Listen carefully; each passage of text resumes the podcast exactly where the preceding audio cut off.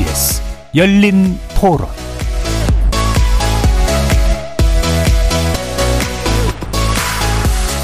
안녕하십니까. KBS 열린 토론 정준희입니다.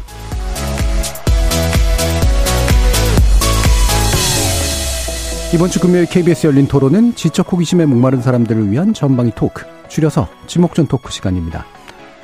얼마 전 서울시에서 미혼 청년들을 대상으로 만남의 기회를 제공하는 청춘 만남 서울팅 사업을 소개한 적이 있는데요. 서울뿐 아니라 전국 각지에서 비슷한 사업을 추진 중이거나 계획 중이라고 합니다. 저출생 대책으로 비혼 청년들의 만남을 주선하겠다는 이 사업이 정작 청년들에게는 그리 큰 호응을 얻지 못하고 있다 하는데요. 청년들이 결혼과 출산을 꺼리는 이유, 만남의 장이 부족해서일까? 지자체의 만남 사업과 저출생 대책, 과연 어떤 상관관계가 있는지 지목전 토크 일부에서 얘기 나눠보겠습니다. 이분은 우리 생활 속에 깊숙이 들어와 버린 영어에 대한 이야기를 하려고 하는데요. 우리 일상 속에서 영어로 된 간판, 영어로 된 메뉴판을 발견하는 게 그리 어렵지 않은 시대입니다. 그에 대해서 일부 지자체는 영어 상용화 정책을 추진하면서 도시 명소들의 이름을 영어로 바꾸는 작업도 추진하고 있습니다. 이 현상 과연 무엇을 의미하고 있을까요? 영어 권하는 대한민국에 대해서 지목전 토크 2부 진행해 보겠습니다. 열린 토론 지금부터 시작합니다. 살아 있습니다. 토론이 살아 있습니다. 살아있는 토론, KBS 열린 토론. 토론은 라디오가 진짜입니다. 진짜 토론, KBS 열린 토론.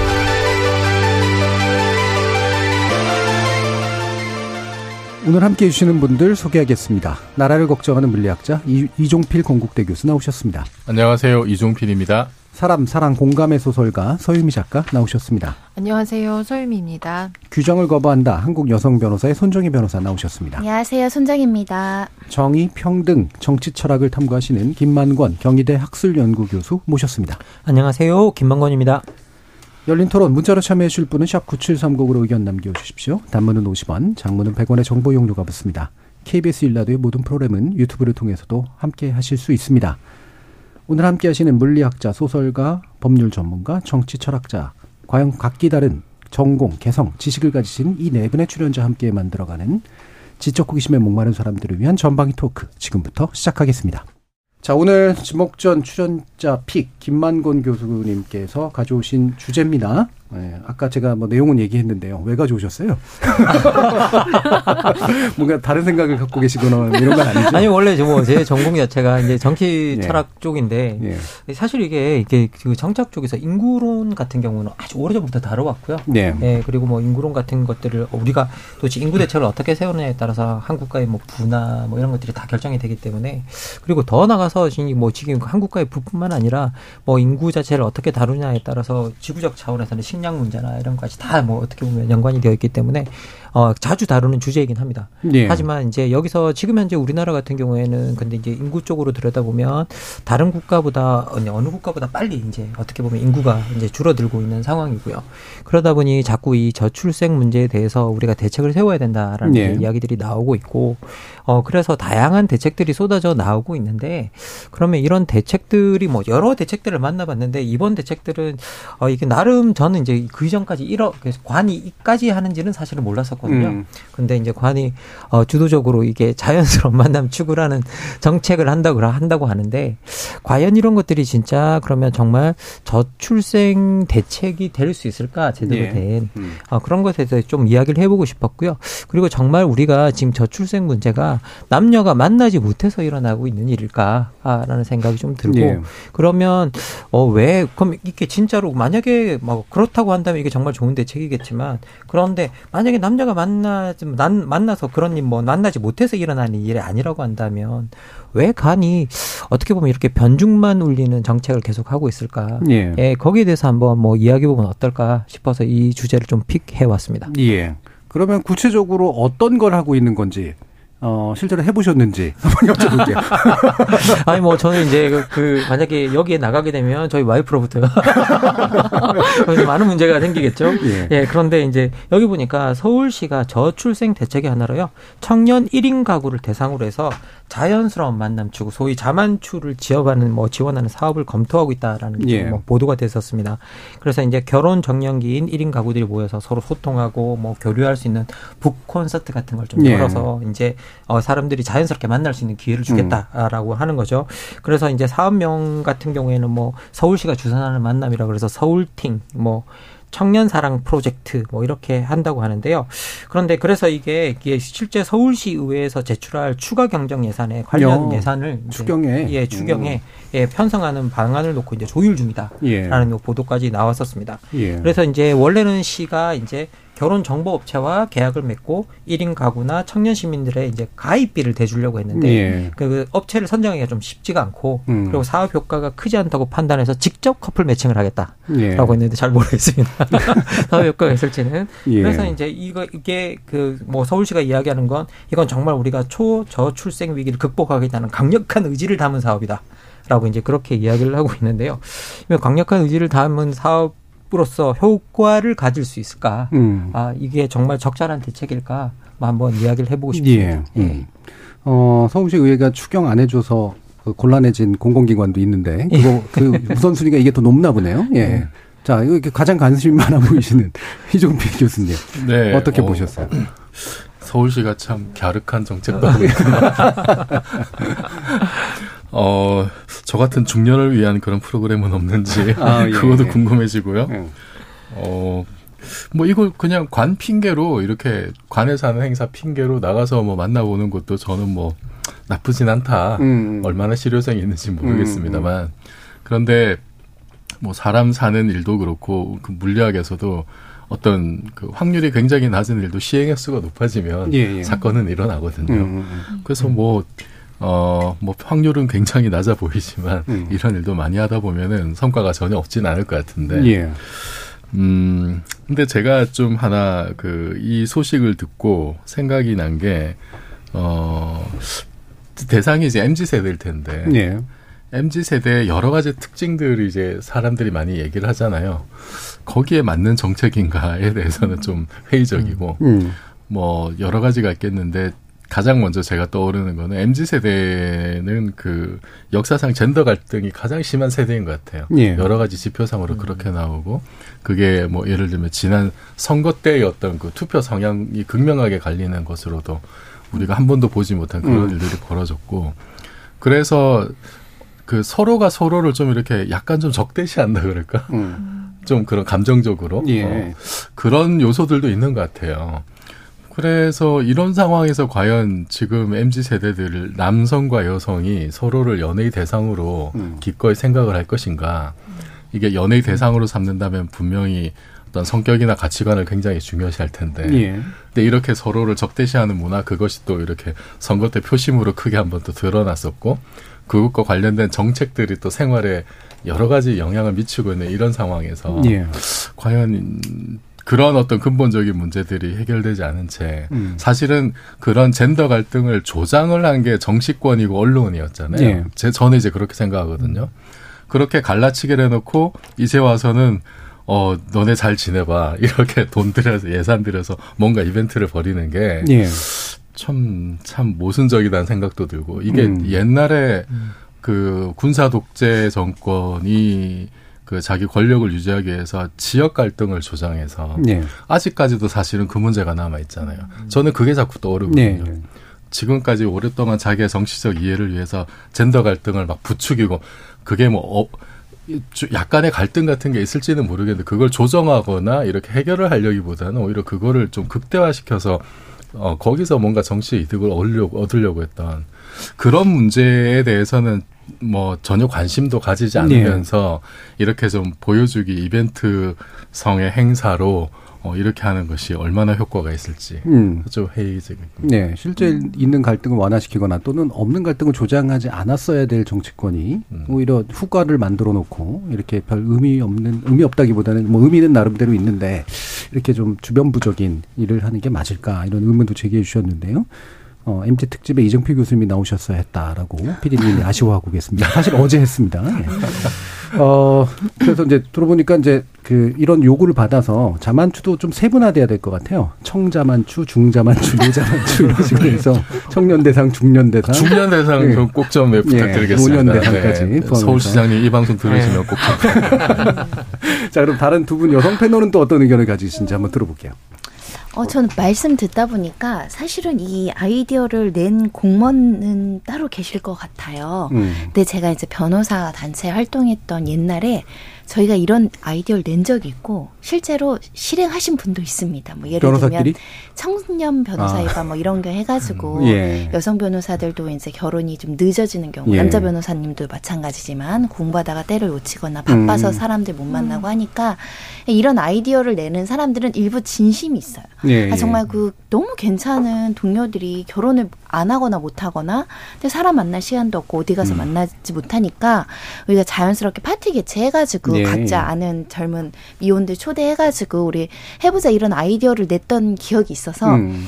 어, 이걸 이제 자연스러운 만남이라고는 할 수 없지만 어떻게든 엮어주려는 윗사람들의 고뇌 정도 뭐 윗사람이 아닐 수도 있고 예. 실무진들의 고뇌가 좀 섞여 있다라고 보시면 될 것 같은데 항상 그걸 실행했을 때는 그런 게 이제 약간 전식 성 아니야? 뭐 이런 약간의 비난과 비판이 있을 것에 대한 어 걱정들도 같이 하는 것 같아요. 왜냐면 예. 예산이 들어가니까. 그렇죠. 왜냐면 그 예. 장소를 대관해야 되고 해야 되니까 어찌 됐든 소수의 사람들에게만 드러나는 들어가는 특별한 예산이다 보니까 어 그거 하는 사람들만 뭐뭐 하는 거고 예산 낭비 아니야? 뭐 이런 고민을 좀 했던 것 같아요. 예.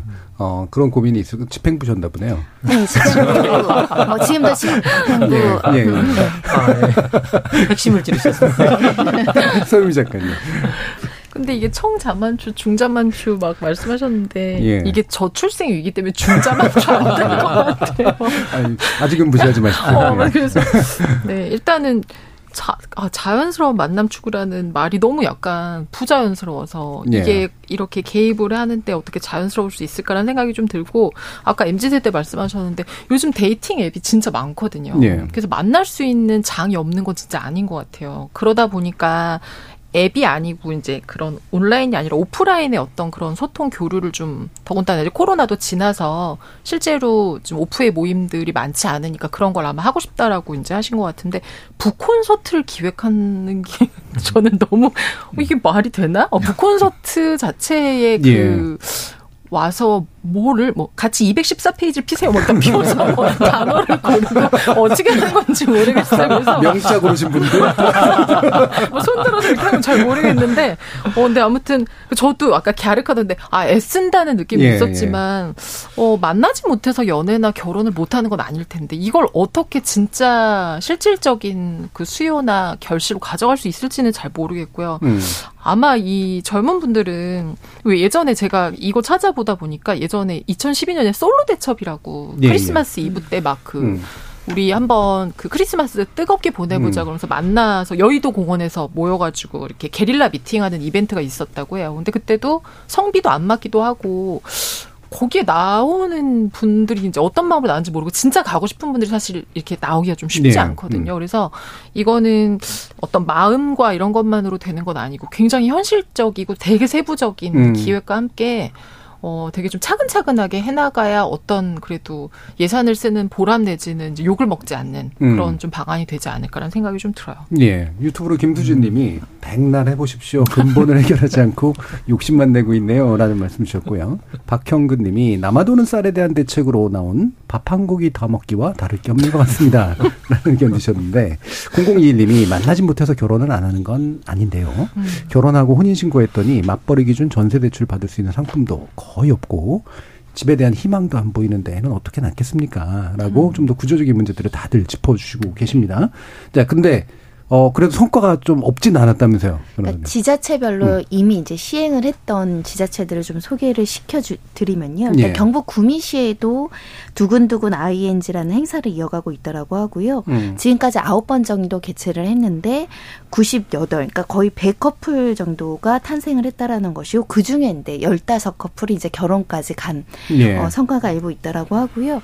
대구 달서구도 비슷한 결혼 장려 팀을 만들어서 음. 한 2016년부터 시행을 했는데 5년간 한 어, 120상 넘는 부부들이 탄생을 했다고 합니다. 예. 아마 이제 지역 사회에서 이제 미혼 분들을 초대해서 이제 적극적으로 지원을 해줬던 것 같고요. 그리고 마찬가지로 성남시에서도 저출산 대책팀에서 이 미혼 남녀의 만남 자리를 주선하는 솔로몬 예, 선택 이런 행사를 열었다라고 하고 예. 각가지 행사들이 이제 지자체별로 좀 진행이 된다고 하는데요. 해외에도 비슷한 사례는 있다고 합니다. 음. 이제 국가에서 아예 애플리케이션으로 이제 소개팅 어플을 이제 만든 이란 같은 국가도 있고요. 예. 뭐 사실 결혼 장려 정책 뭐 축하금 같은 거를 지자체에서 지원한다던가 각종의 이런 어뭐 행사성 제도도 있고 지원 제도도 있습니다. 어. 자, 그러면 김만국은 박사님. 이게 성과가 없지 않은 것 같은데요? 아니 근데 우리가 좀 구체적으로 뜯어봐야 되는데 예. 우리가 대구 경북 구미시의 이 두근두근 ING를 보면 정말 이게 해가지고 사람들이 두근두근해서 98 커플 중에 15 커플이 결혼했다는데 그런데 행사를 9차례 진행해서 나온 결과예요. 예. 그러면 이게 한 차례 행사당 두 커플이 안 나온 거예요, 결혼한 커플이. 생각해 보면. 그러면 우리가 15커플이 결혼했다? 그래, 그리고 또이 15커플 결혼했다고 해서 이 커플들이 모두 다 아이를 낳는다는 보장은 또 어디에 있어요? 음. 그냥 결혼해서 그냥 두 사람이 우리들끼리 잘 살자 할 수도 있는 거잖아요. 생각해 보면. 그럼 이게 근본적으로 저출산 대책인지에 대해서 얼마나 효과적인지에 대해서 좀 예. 잘 모르겠고요. 사실 생각해 보면 젊은이들이 결혼 안 하는 이유는 좀 완전히 좀 딴 데 있다고 생각이 들거든요. 음.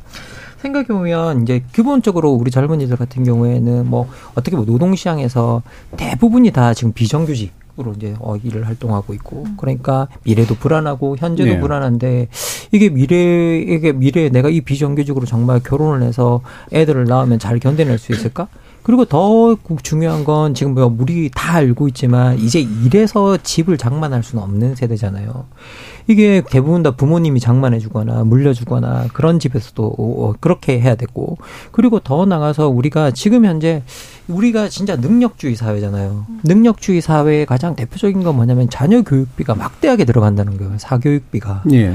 그러면 이 사교육비가 스스로 이게 성장하면서 그 경쟁 시스템에서 자라면서 사교육비를 다 감당해 본 친구들이고 자기가 얼마나 들어간다는 걸 간접적으로도 다 알고 있는 세대들이거든요. 예. 그러면 이 세대들은 여러 가지 요인들에 의해서 그런 구조적인 문제들 그리고 더 큰 문제는 뭐냐면 애를 놓은 사람을 지켜봐도 금방 알 수 있는 문제예요. 왜냐하면 실제 제가 여덟 살짜리애 하나를 키우고 있는데 야 이 초등학교 1학년은 정말 지옥의 타임인 것 같아요. 왜냐하면 이 부모 두 사람 중에 한 사람이 그리고 아니면 누구 할아버지 할머니 한 명이 픽업을 하지 않으면 이게 이 아이를 이렇게 그 학교에서 데리- 데리고 나오지 않으면 사실은 이게 어 이게 뭐 태교를 못하는 상태거든요. 예.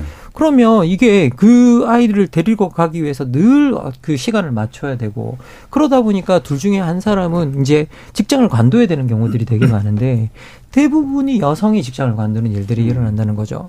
그러면 육아를 하는 과정 속에서 여성의 경력 단절 현상이 그냥 자연스럽게 나타나는 것들이 이제 만들어지고 있고요.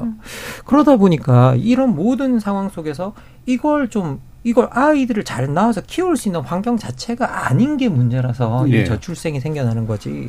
만나지 못해서 정말 이게 생겨나나라고 한다면 정말 그거는 어 아니라고 생각하고 저는 더 중요하게 국가가 이걸 모르고 있, 모른다고 생각 안 해요. 음. 국가가 이걸 정말 모르겠어요. 이 국가는 다 알고 있는 일인데 여기에 대해서 뭔가 자원을 투입하고 뭔가 문제를 해결할 생각은 하지 않고 오히려 변죽만 울리는 뭐 데이 사람을 만나게 하는 뭐 무슨 행사라든지 아니면 뭐 심지어 외국에서 뭐 가사 도우미를 끌어오는 정책이라든지 음. 이런 것들을 자꾸 어 이게 그 저출생 어 해결 문제라고 생각 대책이라고 생각하니까 왜 이런 결정을 내리고 있는지에 대해서 모르겠다는 거죠. 예, 네. 예, 예.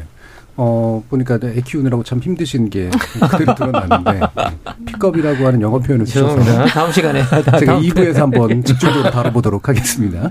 자, 7606님이 처음에는 초라할지라도 시도, 시도조차 뭐 하지 못하게 막는다면 뭘 할 수 있겠습니까? 세상에 시사, 시행착오 없는 발전은 없습니다. 비판은 누구나 할 수 있지만 실행은 아무나 할 수 없습니다. 라는 또 의견도 주셨잖아요. 어, 어느 정도 좀 의미도 있다. 아니다. 이거는 모르지 않는데 이거는 자꾸 변죽을 울리는 거다. 뭐 의견들이 계속 나오고 있습니다. 자, 서유미 작가님. 네, 뭐. 또 그런 의견을 듣고 하려니 네, 만나는 거 좋죠. 근데 예. 진짜 실제로 어, 연애하고 동거해도 나는 결혼이나 출산까지는 이어지지 못한다라고 하는 사람들 많거든요. 그러니까 예.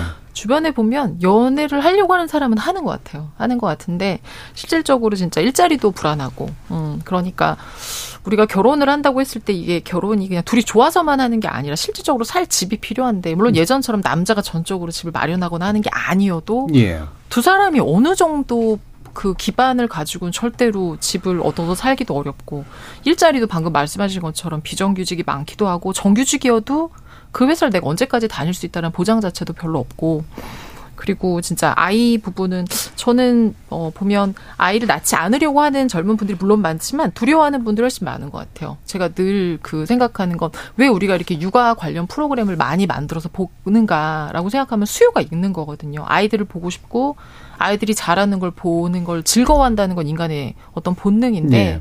그런 분들이 아이를 못 낳고 대부분 반려동물을 키우는 쪽으로 사실 선회를 많이 해요. 그러니까 인간은 네. 결국 뭔가를 계속적으로 함께 그 자라는 것과 함께 키우고 싶어하고 그렇죠. 돌보고 성장, 싶어하고. 예, 돌보고 싶고 성장하고 싶어하는 게 예. 기본적인 본능이거든요. 그래서 저는 환경이 좋아지면 지금도 실제로는 우리가 보면 우리 사회가 이제 양극화되는데 출산하고 양육도 굉장히 양극화가 심한 게 주변에서 아이를 셋넷 낳는 분들도 사실 상당히 많거든요. 예. 네. 그러나 아예 결혼해서 낳지 않는 딩크들도 사실 많고 그래서 어 정말 아이를 좀 낳아서 키울 만하다. 혹은 낳지 않아도 입양 내지는 혹은 뭐 미혼모나 미혼부처럼 자기한테 어떤 상황이 주어졌을 때 아이를 내가 포기하지 않겠다라고 하는 한마디로 내가 이 사회에서 내 한 몸 건사하기 힘드니까 안 한다가 아니라 내가 일단 뭔가 약간 저질렀을 때 뒤를 봐줄 수 있는. 그러니까 우리는 네. 지금 그게 전부 다 개인 능력 아니면 부모 능력인데 그게 예를 들면 뭐 공동체, 작은 뭐 지자체도 좋고 아니면 큰 기관인 국가도 좋고 내가 뭘 했을 때 어, 해줄 수 있는. 그러니까 사실은 우리가 뭐 장애우 문제도 많이 다루었지만 몸이 당장 다친다 그럼 다 우리는 각자 네. 자기가 책임지고 우리 가족이 책임져야 된다고 생각하는데 내가 다쳤을 때 내가 아이를 낳았는데 아이가 뭐 예를 들어 잘못됐을 때 우리 아이가 부족할 때 내가 이 아이를 끝까지 양육하지 못할 때도 어디선가 이 아이를 케어해 줄 수 있다라는 케어 죄송합니다. 어, 해줄 수 있다라는 예. 마음이 생기면은 가능성이 늘어날 것 같아요. 예. 막 당장 숨풍숨풍 낳지는 않겠지만 아 낳을 수도 그러니까 결혼을 할 수도 있고 낳을 수도 있다. 근데 지금 무조건 안 한다거든요. 그래서 예. 네 나라에서 모르지 않는다는 게 저는 더 힘든 것 같아요. 음. 아 몰라서 안 하면 야 만나면 하겠지 이게 아니라 아는데 안 하는 건 왜 안 할까? 음. 너무 답답합니다. 음, 저희 분야에서 이제 언론 문제를 해결하기 위해서 이제 언론인 교육을 잘해야 된다. 뭐 음. 저널리즘 스쿨 만들자 또는 재교육하자 이런 얘기 많이 하는데 음. 어떤 기관에서는 이건 누구를 교육시켜서 들여보내는 게 문제가 아니라 들어간 데가 문제다라고 해서 이제 출- 입구가 중요한 게 아니라 출구가 중요하다 이제 이런 얘기를 많이 하거든요. 그러니까 이것도 마찬가지인 것 같아요. 결혼을 시키는 게 중요한 게 아니라 실제로 애를 낳고 키울 수 있는 음. 어떤 출구를 어떻게 만들어낼 것인가 이 문제일 텐데 똑같은 돈을 그러니까 예를 들면 똑같은 돈은 아니죠. 더 많은 돈이겠지만 돌봄 문제라든가 이런 거를 국공립화 시키는 방식으로 뭔가 쓴다면 더 훨씬 낫지 않냐 뭐 이런 거예요. 네. 저는 근데 좀 그런 접근 방식들이 연애하고 결혼하고 출산하고 음. 이 공식이 이미 깨졌거든요. 네, 예. 이 공식이 깨졌기 때문에 어 특히 제가 알기로는 mz 세대에서는 이 공식이 성립하지 않아요. 음. 그래서 연애를 할 수 있는 조건을 만들어주면 출산율이 올라갈 것이다. 네. 그 공식이 그 상관관계가 옛날처럼 높지 않다라고 음. 하는 걸 인식하는 게 중요하고 그리고 어 사실은 제가 이제 이 정책을 봤을 때 약간 좀 의심스러웠던 게 음. 이게 그 정말 그 mz 세대 남녀 모두를 위한 건가 특정 성을 위한 어떤 좀 정책적인 어떤 그런 예. 배려이지 않을까 정치적인 이유로 음. 그러니까 뭐 투표의 어떤 효능감을 음. 좀더 사후 어 사후 이거 일종의 보답이다? 서비스라고 음. 하면 좀 그래서 음. 뭐다 그런 느낌이 좀 들었어요. 왜냐하면은 그 인구 보건 복지협회에서 그 저출산 인식 조사한 자료가 있던데 예. 2022년에 거기 보면은 그어 비연애 상태라 답한 대상자 중에 자유 의지로 연애하지 않는 비율이 여성이 83% 정도고 남자가 61.4% 정도예요. 예. 그리고 타의로 연애를 못 하고 있다는 비율이 여성은 17.5%인데 남자는 38.6%거든요. 예. 그러니까 연애를 안 하고 있거나 뭐 그 만족도나 이런 게 사실 남녀가 굉장히 네. 다릅니다. 그러니까 하고 싶은데 못 하는 게 여- 남성이 좀 더 많다는 얘기죠. 네. 예. 그 결혼 의향도 이제 보면은 여자는 이제 1, 2, 3위가 뭐냐면 혼자 사는 것이 행복해서 가족이란 제도 얽매이고 싶지 않아서 경제적 여유가 없어서 이게 네. 1, 2, 3이에요. 남자는 경제적 여유가 없어서 혼자 사는 것이 행복해서 3위가 결혼할 만한 상대가 없어서예요. 네. 그러니까 남자 입장에서는 연애를 못하고 결혼을 못하는 것이 정말 어떤 그 좀 타의적인 면이 있고 네. 좀 상대가 없어서 어 기회가 없어서 네. 이런 요인이 이제 여자보다 상대적으로 많은 거죠. 네, 네. 근데 거기에 비해서 여자는 별로 그렇지 않단 말이에요. 그냥 네. 혼자서도 나는 잘 살고 있고 별로 불만도 없고 그리고 굳이 결혼해서 내가 그런 가부장적인 어떤 네. 그런 가족 제도에 내가 왜 거기 들어가야 되지 이런 생각이 많은 것 같아요. 그러니까 그런 생각을 가진 여성분들에게 이 뭐 북콘서트 열고 뭐 그런 만남의 기회를 많이 준다고 해서 여성분들이 과연 많이 갈까? 옛날에 네. 무슨 솔로 대첩처럼 음. 엄청난 그 성 불균형. 불균- 불균형의 어떤 음. 결과만 나올 거라는 게 이거는 사실 그냥 이런 데이터를 보지 않, 더라도 예, 예. 경험 직관적으로 생각도 그럴 것 같거든요. 음. 좀 그런 의심이 들어서 저는 음. 약간 좀 불편한 마음이 있었고 음. 그리고 그 MZ 세대의 그 연애를 설명하는 중요한 키워드 중에 이런 게 있더라고요. 시츄에이션십이라고 하는 네. 그런 단어가 용어가 있던데 이게 뭐냐면은 어, 관계 회색 지대를 추구한다 그래요. 그러니까 관계 발전을 거기에 너무 얽매이지 않는. 음. 그러니까 관계 발전이라고 하면 우리가 연애해서 그러면은 좀 결혼하고 애 낳고 결혼하고 뭐. 애 낳고 음. 이거를 이제 막 생각했는데 그런 것이 너무 부담스럽다는 네. 거지. 너무 부담스러워서 그 관계 발전에 대한 어떤 욕구나 이런 거를 이- 서로 이제 인정하지 않고 어 명확하게 정립되지 않은 어떤 회색 지대 음. 거기에 이제 만족하는. 그리고 이런 것이 좀 그 확대되는 게 우리나라만 그런 건 아니라고 합니다. 그 음. 서구권에서도 이런 경향이 있다고 하는데 어 이게 뭐 시간이 뭐 이제 한정적이거나 상황적으로 굉장히 좀 이렇게 그 허락 녹록하지 않을 않는 일들이 이제 많이 벌어져서 그런 것 같고 우리나라 같으면은 제 생각에는 사회 전체적으로 예측 불가능성이 상당히 많아진 것이 예. 이게 지금 미래에 대해서 어떻게 될지 이게 사실 자, 좀 이게 견적이 안 나오잖아요. 음. 어, 이게 뭐 먹고 살기 힘든 문제도 있고 당장에 지금 내일 내 인생이 어떻게 될지에 대해서도 이게 뭔가 그 좀 그려지지 않는 예. 상황에서 뭐 애 낳고 출산하고 이런 것까지 그런 관계까지 생각하는 건 너무나 부담스럽다는 거죠. 예, 예. 그래서 저는 지금 이런 MZ 세대가 이렇게 그 관계 회색 지대를 추구할 수밖에 없는 어떤 그런 배경들 이거를 좀 더 집중적으로 그 파악을 해서 거기에 맞는 정책이 나와야 되지 않을까 싶어요. 예.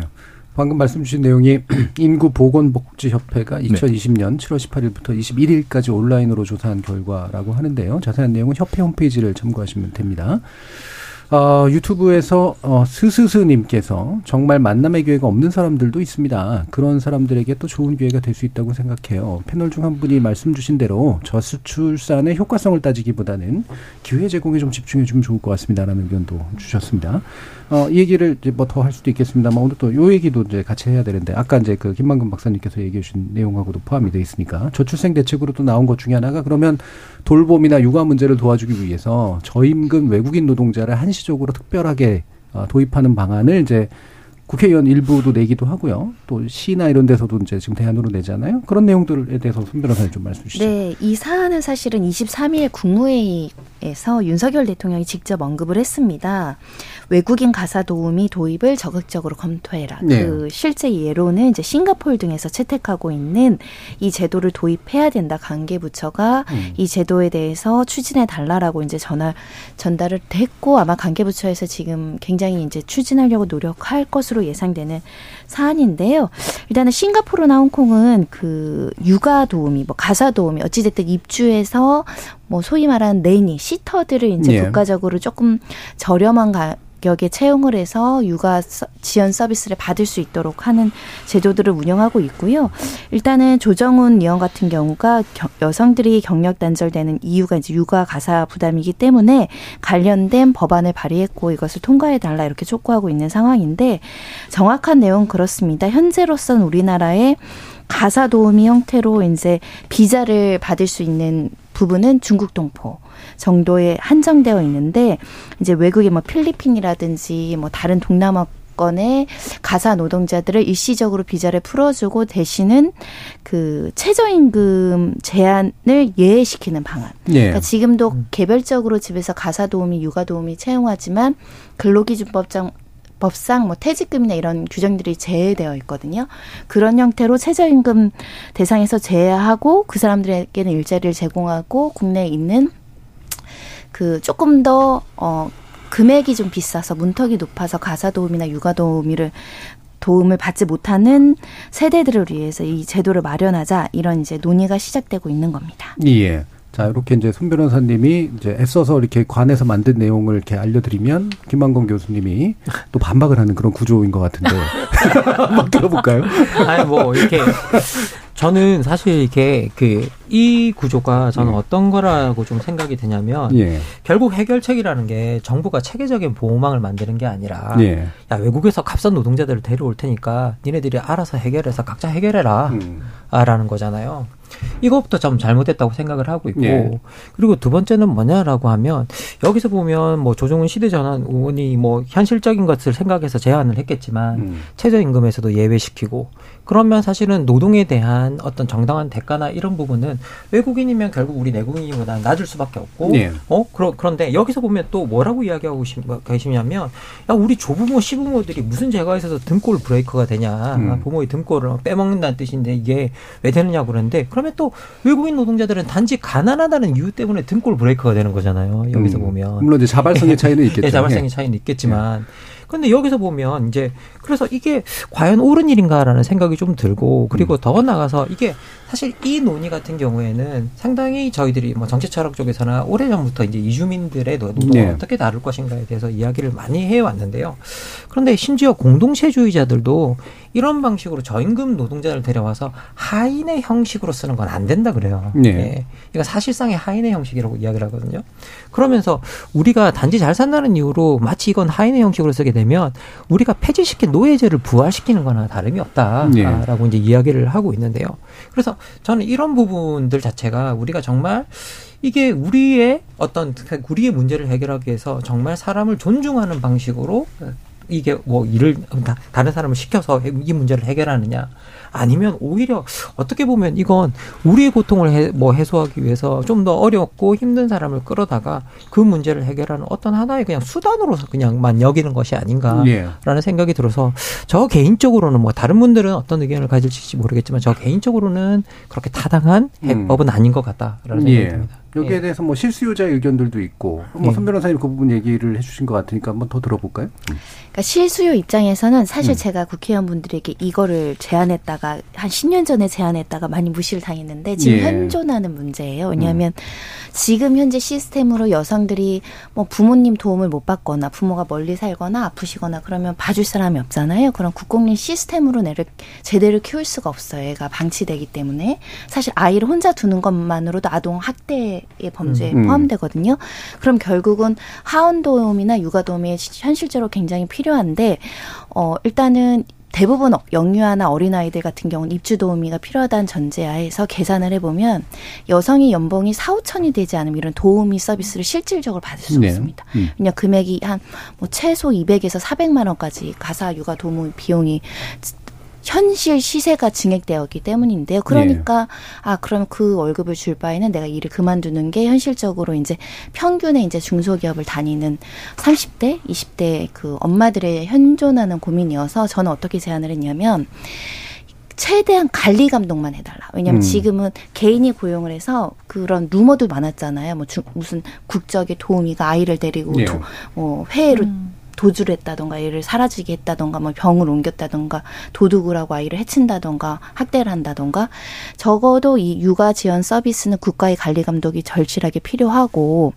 비용이야 예를 들면 계층별로 예를 들면 소득 계층별로 일부 지원하거나 바우처 형태는 지금도 있거든요. 그렇게 지원을 하되 다만 국가가 보건 관리랑 적어도 이 사람들의 신원 관리랑 정가 관리랑 그리고 출입국 관리를 꼭 해줘야 된다 이런 얘기를 했는데 그 시- 당시에는 가사 도우미 육아 도우미는 초고위층만 쓰는 특별한 어떤 서비스라고 네. 생각하니까 안 됐는데요. 그로부터 10년 뒤에도 괜찮은 육아 서비스가 안 나오고 있잖아요. 공적 영역에서요. 그 과정에서 어떤 논의들이 나왔냐면 초등학교를 학교를 늦게 해달라. 그랬더니 학교 측과 하- 일부 학부모 측이 강성하게 반대했습니다. 그리고 유치원 어린이집 국공립화 해달라라는 이슈가 우리 사이를 덮은 적이 있었는데 그 사립학 사립 유치원과 사립 어린이집 측에서 거의 뭐 예. 격렬하게 저항을 해서요. 정말 이해관계가 뚜렷하게 나오는 분야이고요. 이 가사 도우미도 이미 현존합니다. 그러니까 개인이 고용해서 뭐 시스템 누는 무슨 홈페이지에 직거래 하시는 분들도 있고 뭐 무슨 업체에서 고용하시는 분들도 있고 소개료 내고 하시는 분들도 있어서 근데 국가가 일부는 뭐 지자체별로 육아 지원 서비스를 하고 하긴 하지만 안정적으로 이 가사 도우미나 육아 도우미에 대해서 어떻게 운영하겠다는 체계적인 관리가 없어요. 예. 다만 저도 최저 임금을 제한하는 거는 좀 신중할 필요가 있다고 음. 봅니다. 왜냐하면 이분들이 예를 들면 이분들은 70만 원에 고용을 하면 지금 250만 원 받는 사람들은 일자리를 잃거든요. 네네. 국내 가사 도우미 예. 그 고용하셨던 분들은 당연히 다른 음. 방향을 선택할 거기 때문에 그래서 방향은 조금 생각은 다르지만 어찌됐든 국가가 이 가사 도우미나 육아 도우미를 체계화할 필요는 있는 것 같습니다. 예. 그러면서 그러고 보니까 좀 오늘 논의되고 있는 굵직한 두 가지 주제가 다 손 변호사님 머릿속에서 나온 그러네요. 아이디어들이네요. 왜냐면 저는 아들을 예. 두 명을 네. 키워봤고 가사 예. 도우미도 채용을 해봤기 때문에 음. 절실한 문제였어요. 뭐 예. 제가 좀 비슷한 그 내용을 하나 좀 소개해드리면 사실 이게 중구형 그 초등 돌봄이라고 해서 아주 유명한 돌봄 지금 프로그램이 있어요. 여기 뭐냐면 전국 최초로 구청이 직접 운영하는 방식으로 운영이 됐어요. 그래서 여기 학 조사 만족도 조사를 해보면 학부모들이 말도 안 되게 99%가 만족하는 예. 예, 말도 안 되는 프로그램이었는데요. 이게 이제 어떻게 운영이 되냐면, 이게 보통 초등학교 돌봄 교실이 오후 5시면 끝나는 것과 달리, 여기서 이 초등 돌봄은요, 맞벌이 가정의 요구에 따라서 오전 7시 30분부터 시작해서 오후 8시까지 연장 운영이 되고 있고요. 그리고 급식, 간식, 이거 물론 이용료 전액 다 무료고, 예. 1교실 2교사제로 교실 내에 돌봄 사각 지들을 해소하고 있고요. 음. 그리고 1교실 2교사제이기 때문에 심지어 아이들이 학원 가면 아이들의 학원에 버스 이런 것까지 태워줘요. 다 태워주고 뭐 이렇게 어, 데리다 오- 데리고 오고 하는 서비스까지 다 되고 있고 그리고 이게 너무 좋은 이제 어떻게 보면 여기서 또 여기서 일하시는 돌봄 교사들의 고 교사들의 근무 여건도 계산한 게 아주 높은 평가를 네. 받았어요. 그래서 돌봄 교사들이 중구청 산하의 시설 관리 공단 소속으로 들어가서요. 음. 호봉 승급 그리고 고용 안정성 이런 음. 것들을 다 보장받으면서 상당히 어, 만족도가 좋았고 실제로 여기 보면 중구형 초등 돌봄을 이용하는 학부모 중에 99.4%가 만족한다는 설문조사 결과가 나온 적이 있었습니다. 예. 그리고 신입생 무접에서도 선발 인원의 125%를 웃도는 신청이 나왔고요. 그리고 이 프로그램 때문에 다른 지역에서 중구로 이사 오시는 분들도 계셨어요. 예. 그 정도로 좋았던 프로그램입니다. 예. 근데 이거 올해 없애려고 하고 있어요. 중구에서. 음. 이 이유는 핑, 핑계는 뭐냐? 핑계라고 뭐 그 핑계가 아닐 수도 있겠지만 예산 문제라고 이야기를 하고 있거든요. 예. 그런데 더 많은 사람들이 의심하는 건 뭐냐면 이게 전직 구청장의 가장 큰 업적이기 때문이에요. 그래서 지금 새로 들어온 구청장이 그걸 갖다가 어그그 그 업적을 갖다가 지우기 위해서 이런 예. 일을 한다라는 의심까지 좀 하고 있는 프로그램이거든요. 그런데 음. 지금 현재 중구의 학부모 단체나 어머니들은 이 프로그램을 계속 유지해 달라고 요청하고 있어요. 예. 예. 계속 유지해 달라고 요청하고 있고 그러면 저는 이게 좋은 샘플이라는 생각이 들어요. 예. 기본적으로 국가가 우리가 그냥 그 개인한테 그런 것들을 알아서 해결하는 것들이 아니라 기본적으로 이런 데 돈을 써야 되는 건 아닌가라는 생각이 들거든요. 음. 그래서 이런 프로그램에 오히려 좀 돈을 더 쓰고 예. 그리고 여기에다가 좀 집- 이런 체계적인 국가가 관리하는 어떤 직영하는 방식으로 가야 되는데 이것들을 우리가 다 흔히 말하는 민영화로 돌리고 뭐도 돌리고 뭐로 돌리고 돌리면서 사실 어떻게 보면 구멍이 다 생겨나는 부분이 있다고 지금 생각이 들거든요. 그래서 오히려 저는 이런 방향으로 전환하는 것이 바람직한 방향이 아닐까. 예. 중구형 우리가 없는 샘플도 아니고 그리고 학부모들의 만족도도 엄청 높고 그리고 실제로 뭐 여기 다큐멘터리 같은 것도 나왔었어요. 여기에 이걸 갖다가 없애려고 없애려고 하는 걸 막는 학부모들 예, 예. 활동 같은 것들도 나왔었거든요. 음. 그래서 기본적으로 우리가 이런 방향으로 가는 게 더 바람직하지 않을까라는 게제 생각이에요. 예. 예. 방금 말씀 주신 만족도 조사는 16개 초등 돌봄센터 이용 학부모 729명을 대상으로 2021년 12월 6일부터 14일 사이에 진행된 내용이고요. 자세한 내용은 서울중구청 홈페이지를 참조하시면 된다고 합니다. 아, 오랜만에 그 저기 지목전 토크가 열린 토론 같은 느낌을 주고 있는데요.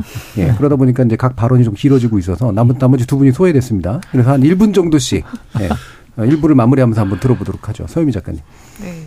사실은 음 아이 이제 그 초등 아이 말씀하셨는데 대부분의 그 영유아 때도 아이 키우기 힘들지만 학교 들어가서 힘들다는 얘기 훨씬 많이 하세요. 그러니까 영유아는 굉장히 오랫동안 많은 시행착오 그때 그래도 조금 많이 정착이 돼서 음. 한 아이를 보통 이제 아직 아- 국공립이나 편한 사립을 보내도 다 어, 한 선생님이 다섯 명 이하로 보시거든요. 그래서 사실 뭐 뉴스에 아무리 학대 이런 게 많이 나와도 그래도 믿고 맡길 만한 데가 많고. 음, 근데 학교 들어가서부터 사실 이제 아이들이 12시가 예. 어린이집 유치원 때 4시에 오던 아이들이 이제 12시 반에 오면서 그때 일을 그만두는 엄마들이 굉장히 많거든요. 그래서 저도 음, 이 체계적인 나이에 맞는 이 돌봄 서비스가 상당히 필요해서 그냥 단순히 뭐 크게 쳐서 가사 도움이다, 육아 도움이다 이렇게 퉁 쳐서 뭐 입주를 한다, 뭐 외국 사람 쓴다 안 쓴다가 아니라 어 필요한 부분들은 당연히 뭐 그런 노동자를 사용하는 부분이 있을 수 있겠지만 어 우리가 할 수 있는 예전에 제가 그 지역에 공부방이 있었던 예. 시스템 기억을 해요. 음, 방과후 돌봄해서 거기다가 도시락 보내고 아이들 했었는데 그게 사실 정권 바뀌면서 다 없어졌거든요. 근데 그런 식으로 좋았던 것들인데 예산을 다른 데 쓰기 위해서 아이들의 문제를 뭐 사실 얘기하자면 끝도 없죠. 뭐 지금 예. 최근에 이제 아까 북콘서트 겸제가 도서관 그 사업도 생각이 나고 그래서 해야 할 것들 여기 돌 빼서 저다 갖다 메꾸고 이거 음. 하다가 이거 안 되면 또 여기 돌 빼서 저기다 메우는 방식으로 하지 않고 해야 해서 좋은 것들은 끝까지 밀고 가는 좀 예, 욕심이 예. 필요할 것 같아요. 음, 그러니까 이제 뭐 혹여하더라도 전체적인 큰 그림이 있는 상태 속에서 이게 네. 각각 어떤 역할을 하는 정책인가를 좀 명확히 하고 장기적인 관점에서 했으면 좋겠다라고 네. 말씀을 주셨는데 발언 했더니 되게 고개를 절레절레 지으시더니 안 시켰으면 났을 뻔했습니다. 자, 이정필 교수님 말씀까지 듣죠. 저는 이거 보면서 아 빨리 가사 도우미 로봇이 나오면 좋겠다는 로봇이. 음, 좀 저렴한 가격에 네. 언제가 될지 모르겠습니다만 예. 그리고 사실은 그 국가가 너무 그 육아를 방치하는 거 아닌가 이런 예. 얘기들이 굉장히 많았잖아요. 방금 말씀하신 그 사례 중국 사례도 굉장히 모범 사례 같은데 그 경험을 살려서 확대를 하면 그렇게 예산이 많이 들 것 같지는 않거든요. 예. 제 예상에. 어 근데 아무래도 이제 국가가 한다고 해서 모든 영역이 커버되지는 않고 이게 음. 예. 음, 그, 어, 커버되지는 않을 텐데. 네, 죄송합니다. 여러분들은 다음 다음 주제 때문에 굉장히 긴장시키고 있습니다. 죄송합니다. 예. 그래서 사실은 이렇게 개개인이 그 가사 도우미를 이렇게 쓰, 쓰려고 하는 수요도 분명히 있을 거고, 예. 그리고 뭐 농촌에서처럼 이렇게 외국인 노동자들이 많이 또 필요하고 지금 실제로 여러 영역에서 쓰고 있잖아요. 근데 어 최저임금 이하로 하는 건 이거는 좀 그 너무 심각한 문제고 예. 차라리 그러면은 국가에서 그분들의 최저임금을 맞춰주는 보조하는 음. 어떤 그런 식으로 가는 게 저는 맞지 음. 않을까 음. 뭐 그런 생각이 듭니다. 예. 지금 정윤지님께서 돌봄 교사들 대우 좀 잘해주세요. 정규직으로 급여도 많이 주고 낮은 임금에 계약직 위탁 이런 거 말고요. 라는 의견도 주셨습니다. 예, 지금 일부를 통해서 지금 세 분이 영어를 써서 경고를 받으셨고요. 손, 손 변호진만 안, 받- 안 받으셨는데, 이따 2부 막 영어에 관련된 이야기 시작하면서, 어, 먼저 한번 발언을 시켜보도록 하겠습니다. 여러분은 지금 KBS 열린 토론과 함께하고 계십니다. 토론은 치열해도 판단은 냉정하게. 복잡한 세상을 바꾸는 첫 걸음은 의외로 단순할지도 모릅니다. 평일 저녁 7시 20분. 당신을 바꾸는 질문.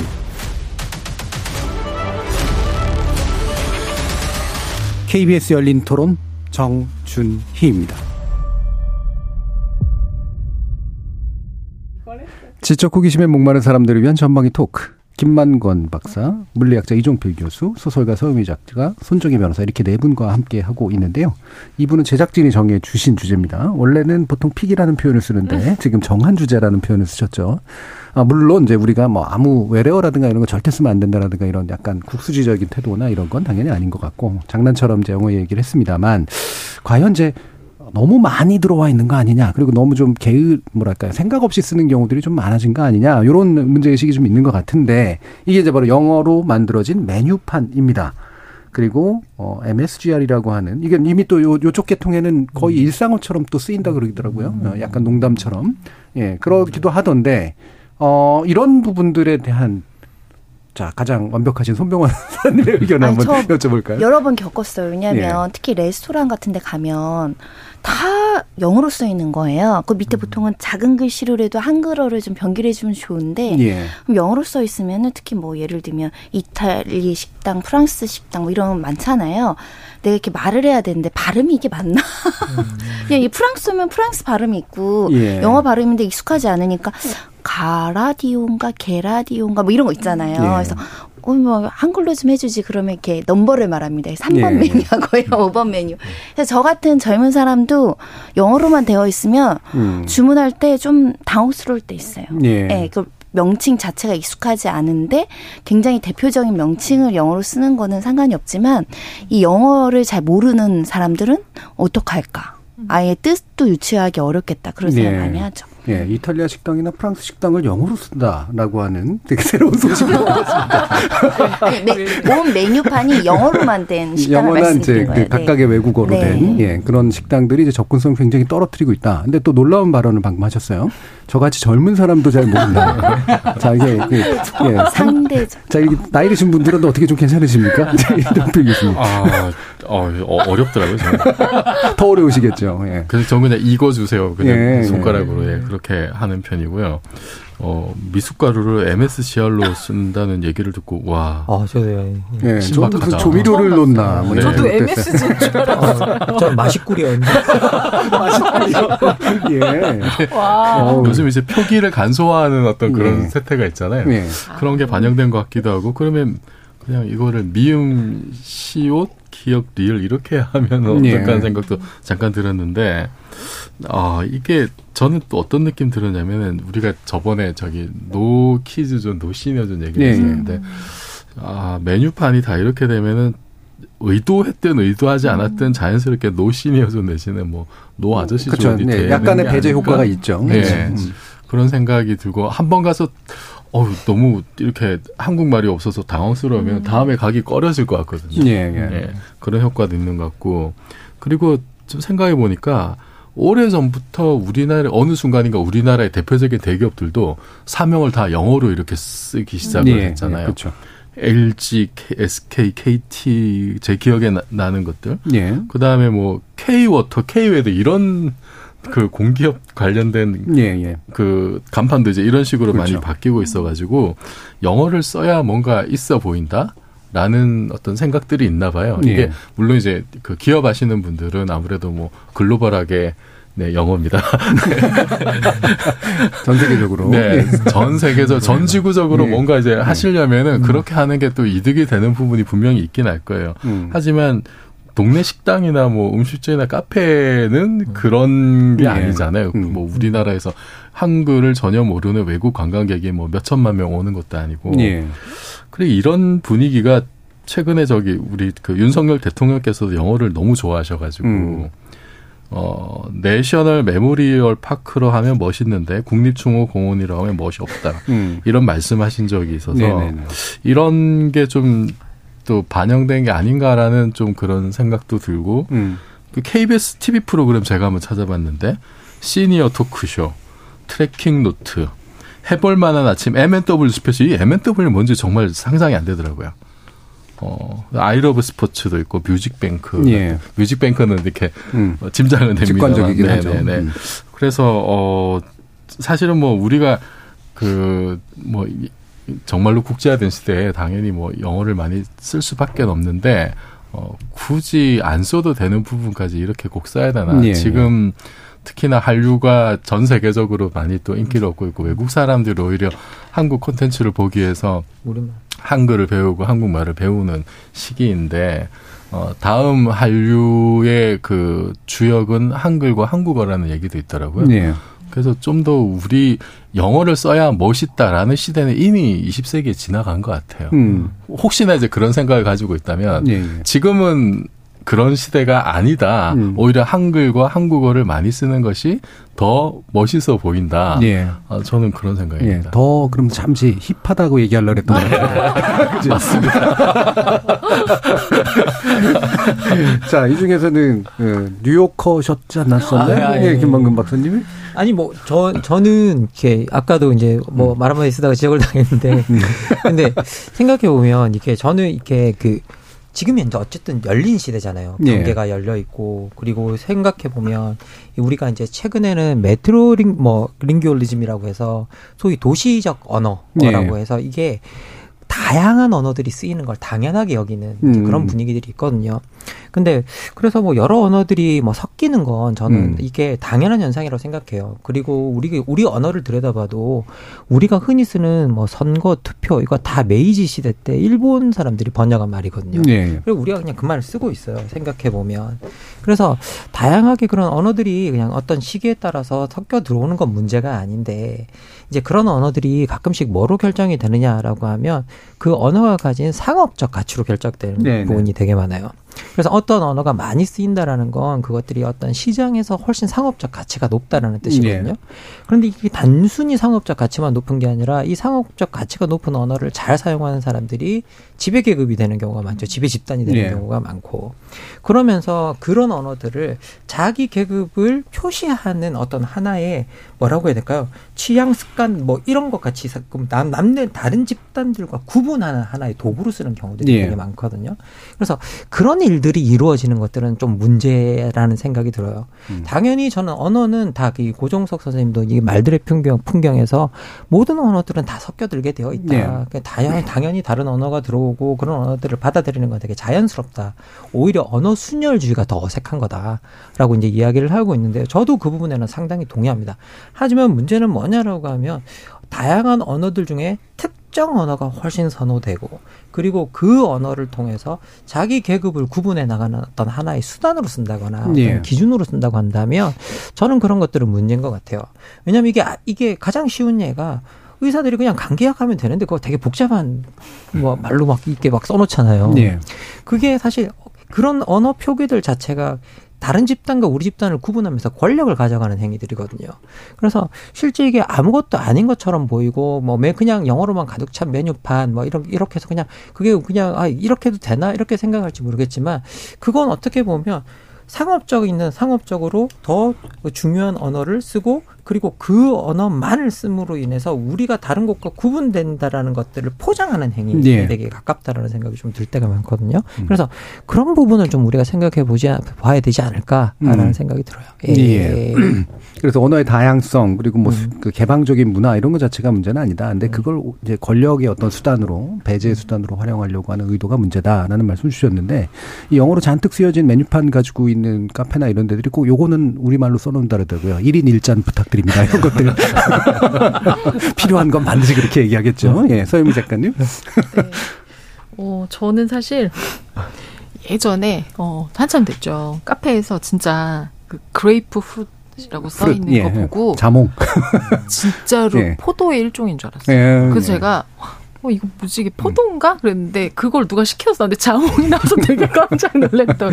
그래서 어 어떻게 보면 예를 들면 어떤 가게가 간판도 영어고 뭐 음. 아니면 불어고 어 그리고 분위기도 되게 좀 우리는 이국적인 예. 걸좀 선호하고 그래서 메뉴판도 좀 그러기를 원한다라고 했을 때 저는 사실은 뭐 영어 쓰는 것 자체가 나쁘다기보다는 아까 이제 한글 병기 보통 많이 하긴 해요. 근데 네. 그게 안 되면 그림이라도 좀 붙여놨으면 좋겠다. 사실 가끔 수제버거집 같은데 가면 예, 진짜 예. 그 말이 그 말인데 뭐가 토핑이 뭐 엄청 많잖아요. 예. 그래서 아 그림만 있어 너무 귀엽. 그러니까 이거는 분위기를 많이 해치지 않으면서 그래서 음. 저도 영어를 많이 쓰는 것 자체가 좋고 나쁨보다 이것이 되게 특정 계층을 계속 배제하고 음. 사실은 뭐 영어도 영어지만은 이제는 어 뭐라 그럴까요? 그 주문 자체도 키오스크라는 게 굉장히 많아지면서 예. 나이 드신 분들이 그냥 기본적으로 사람이 주문받지 않고 키오스크가 있으면 안 들어가시려고 그러고 음. 그 우리나라 키오스크가 되게 또 복잡 해요. 네. 단계가 너무 많고 음. 뭐 넣으면 또 어떻게 하라고 그러고 그래서 사실은 저도 가끔 이제 안 하던 기계 만나면 약간 버벅거리면 뒤에서 이렇게 눌러주고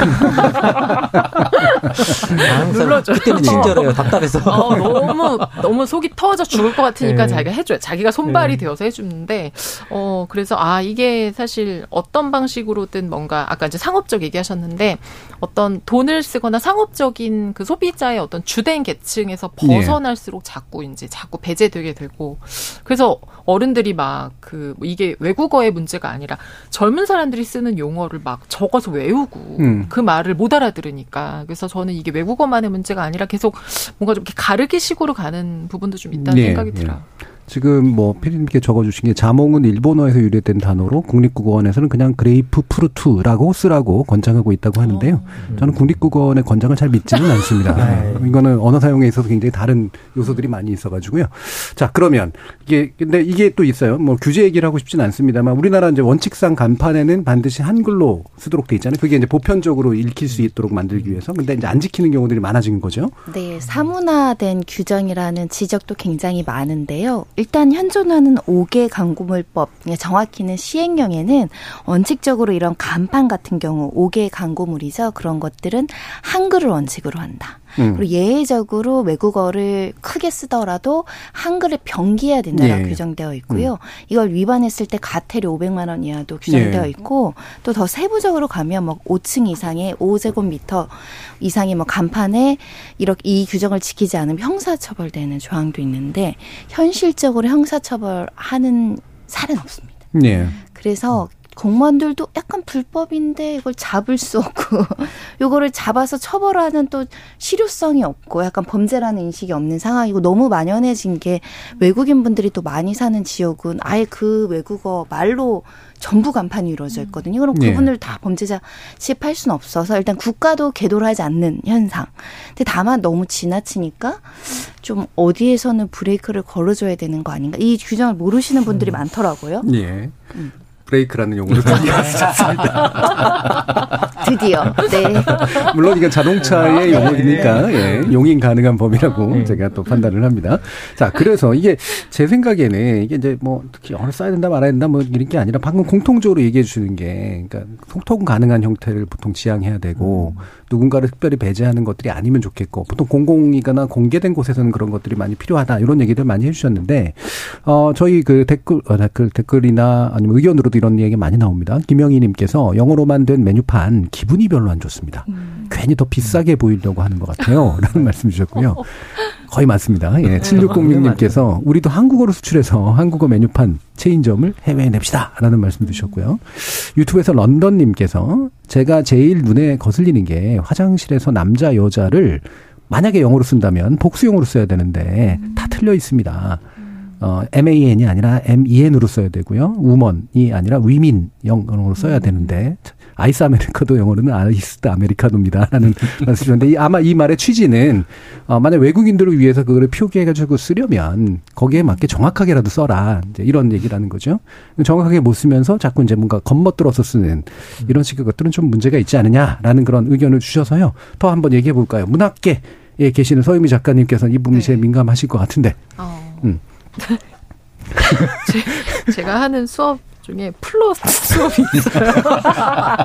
플롯, 플롯. 어, 소설의 플롯, 플롯, 플롯. 예, 구조를 짜는. 구조 맞아요. 네, 구성, 네. 구조. 근데 구조 구성이라고 하는 말이 이제 음. 뭔가 되게 보편화된 단어다 보니까 이제 소설에서 플롯을 강화하는 뭐 이렇게 수업을 제가 해요. 그래서 제가 오늘 어 너무 좀 웃겼었어요. 예. 그리고 수업하다 보면 사실은 이제 문학이나 소설에서는 한자어를 더 많이 쓰기는 하는데 음. 네, 비평에 관련된 것들도 그렇고 많이 쓰긴 하지만 그래도 근래에는 뭐 매력가 많아지긴 했던 것 같아요. 이제 픽션이란 말도 쓰고 예. 많이 쓰기는 하는데 음 그래도 어 소설을 쓸 때 실제로 이제 문학 작품을 쓸 때는 그 안에 굉장히 그 어떤 의도되고 그 인물이 이제 가지고 있는 어떤 성향이나 성격에 네. 맞지 않으면 되도록이면은 외래어를 쓰지 않게끔 음. 하고 그리고 어 그것이 소설을 읽는 즐거움이고 의미이기 때문에 그렇게 하려고 네. 많이 쓰는데 어 젊은 분들이 의외로 대체되는 단어 내지는 그 감정을 그러니까 외래어를 쓸 때 되게 단순해지고 딱 명확해지는 것이 있는데 예. 우리말로 풀 때 그것에 대체되는 단어를 모르는 경우가 꽤 많아요. 예.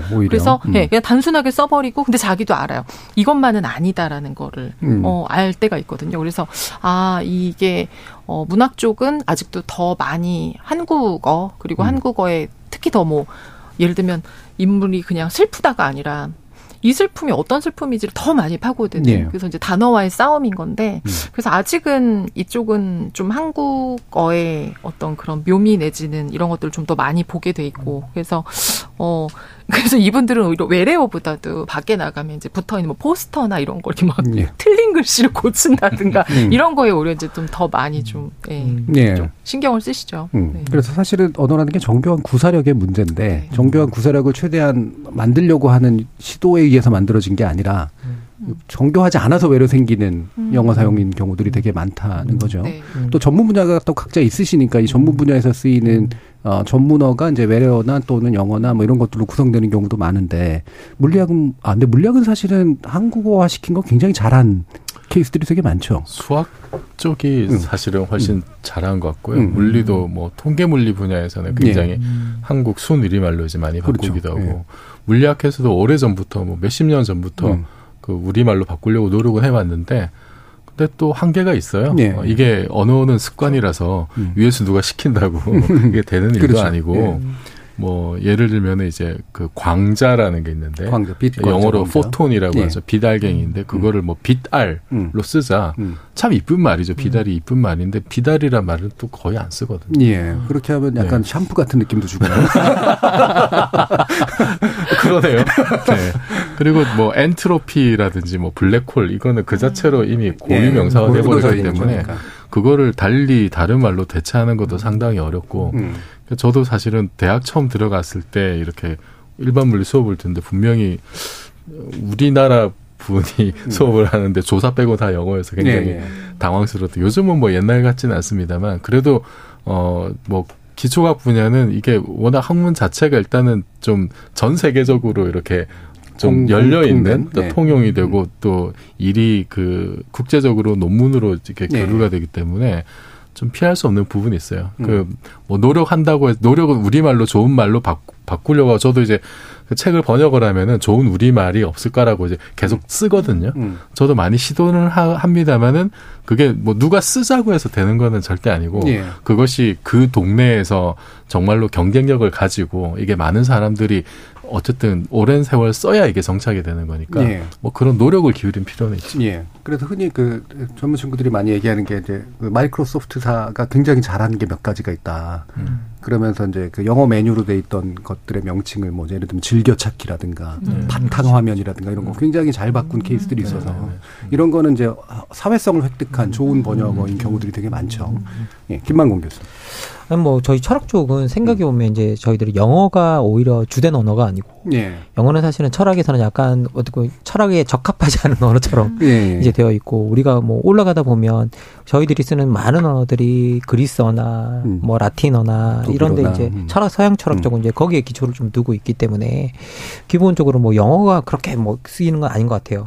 하지만 저희들이 이제 그런 언어 철학에서는 사실 언어가 사실 3분의 2다라고 해도 음. 뭐 과언은 아닌데요.